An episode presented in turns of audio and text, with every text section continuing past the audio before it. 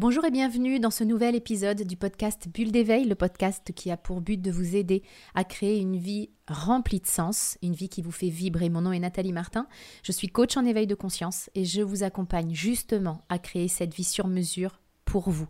Je mettrai dans la description qui accompagne ce podcast tous les détails pour en savoir plus sur le comment nous pouvons travailler ensemble pour créer une vie qui vous fait vibrer. Le changement fait partie de notre vie, que ce soit un changement que nous décidons ou alors un changement que nous subissons. Notre vie est faite de changements.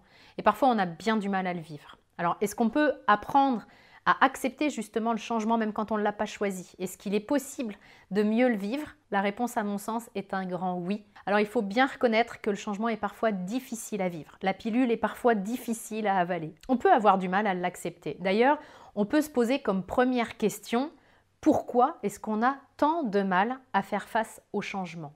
Alors, je vois plusieurs raisons à ça. La première, c'est que nous aimons contrôler les choses. Et bien souvent, le changement implique qu'on ne contrôle plus la situation et ça, c'est angoissant pour nous. La deuxième, c'est que nous aimons le connu. Il nous rassure, même quand il ne nous convient pas d'ailleurs.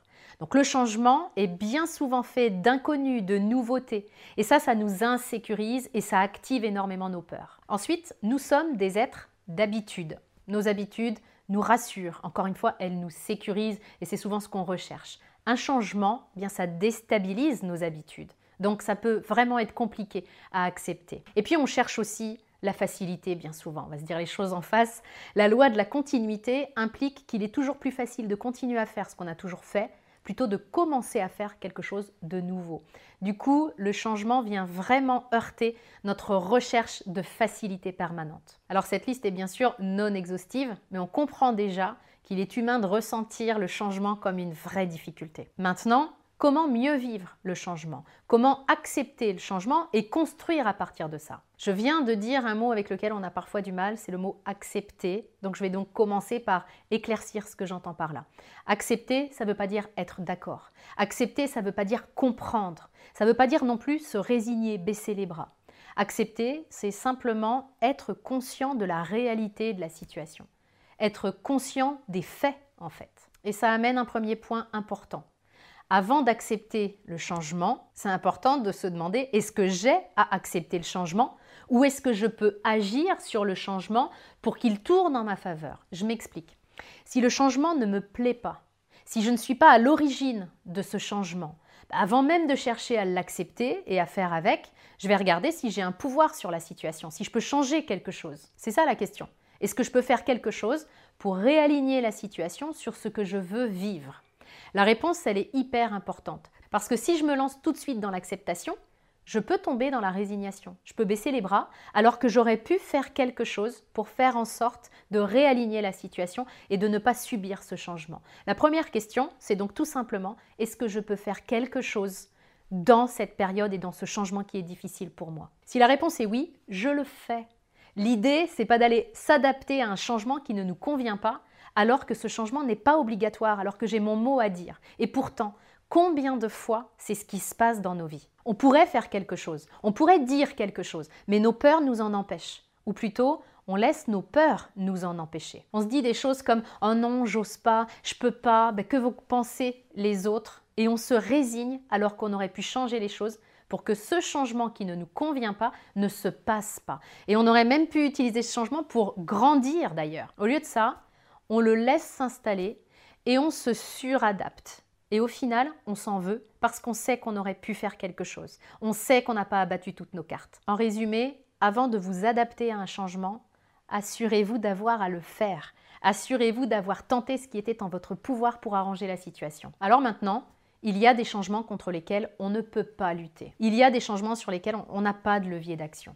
Si je suis licenciée, par exemple, je peux me rouler par terre, je peux faire un caca nerveux, mon boss ne va pas me reprendre pour autant. Si mon conjoint me quitte, je peux le harceler au téléphone jour et nuit, ça le fera sans doute pas revenir.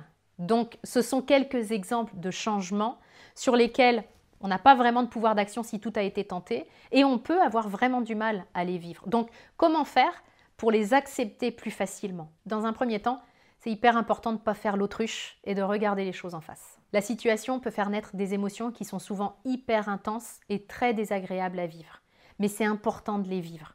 c'est important de ne pas les enfouir. C'est important pour notre santé mentale et aussi pour notre santé physique. Nous ne sommes pas des machines et il y a un temps pour tout.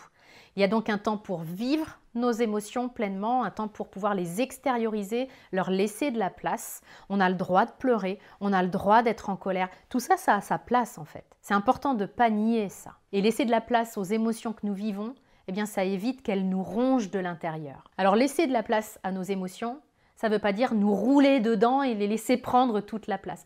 Tout est une question de curseur. Je vais donc vivre mes émotions pleinement, mais je vais avoir ce point de vigilance pour ne pas les alimenter avec des pensées ou des paroles plombantes. Je les vis, elles sont là, je les libère avec l'EFT par exemple. Si vous ne connaissez pas cette technique, elle est vraiment hyper efficace. Le troisième point, c'est de prendre du recul pour regarder la situation dans son ensemble. Lorsque j'ai du mal à vivre un changement, je regrette souvent ce que j'ai perdu ou ce que je vais perdre. Et je me concentre sur ça. Je me concentre sur les inconvénients de ce changement et ça, ça renforce énormément ma souffrance. Sauf qu'en faisant ça, j'oublie une loi universelle, la loi de l'équilibre. On peut la résumer comme ça. Toute médaille a son revers. Ou encore, rien n'est tout noir ou tout blanc. Ce qui veut dire que la situation difficile que je vis, même si elle est vraiment compliquée pour moi à accepter, cette situation apporte également des bénéfices, elle n'apporte pas seulement des inconvénients. Par exemple, peut-être que ça va me pousser à changer, peut-être que je me reposais sur mes acquis, peut-être que je m'encroutais dans une ancienne situation et que maintenant ben, j'ai plus le choix. Il va falloir que je me positionne autrement. Peut-être que je comptais sur les autres et puis ça, ça va me pousser à prendre vraiment ma vie en main. La question à se poser, c'est simplement quels sont les bénéfices de ce changement. Alors parfois, on est d'accord, hein, les bénéfices sont vraiment bien cachés et notre ego n'aime pas ce concept. Parce que notre ego, encore une fois, vit dans un mode binaire. C'est blanc ou c'est noir, c'est bien ou c'est mal. Mais cette question-là d'identifier les bénéfices, elle est vraiment salutaire. Parce que c'est une question qui va vous permettre de voir la situation dans sa globalité. Et en faisant ça, vous allez voir que ça va vous amener un apaisement. Et quand je vais avoir cet apaisement, je vais pouvoir me tourner vers ce que je veux vivre, vers la manière dont je veux vivre cette expérience, par exemple. Parce que ce changement que je vis, c'est finalement que ça, une expérience. Alors, j'ai pas choisi de la vivre, oui, mais je peux choisir la manière dont je vais la vivre maintenant qu'elle est là. Je peux choisir le regard que je vais poser sur elle. Il est là, en fait, mon pouvoir. Elle est là, ma responsabilité. Et c'est aussi le cas pour vous. Choisir ce que vous voulez vivre dans ce changement, c'est hyper important. Choisir qui vous voulez être dans ce changement, c'est capital. Et c'est une question importante à vous poser. Qui voulez-vous être dans cette situation? Alors l'idée, c'est clairement pas de se mettre la pression pour être parfait, mais c'est simplement se poser cette question pour aller se donner de l'inspiration et pour trouver des solutions, pour changer d'angle de vue, pour changer notre niveau de conscience. Ce que je veux vous dire aussi, c'est que quel que soit le changement que vous traversez aujourd'hui, c'est pas la fin de votre partie.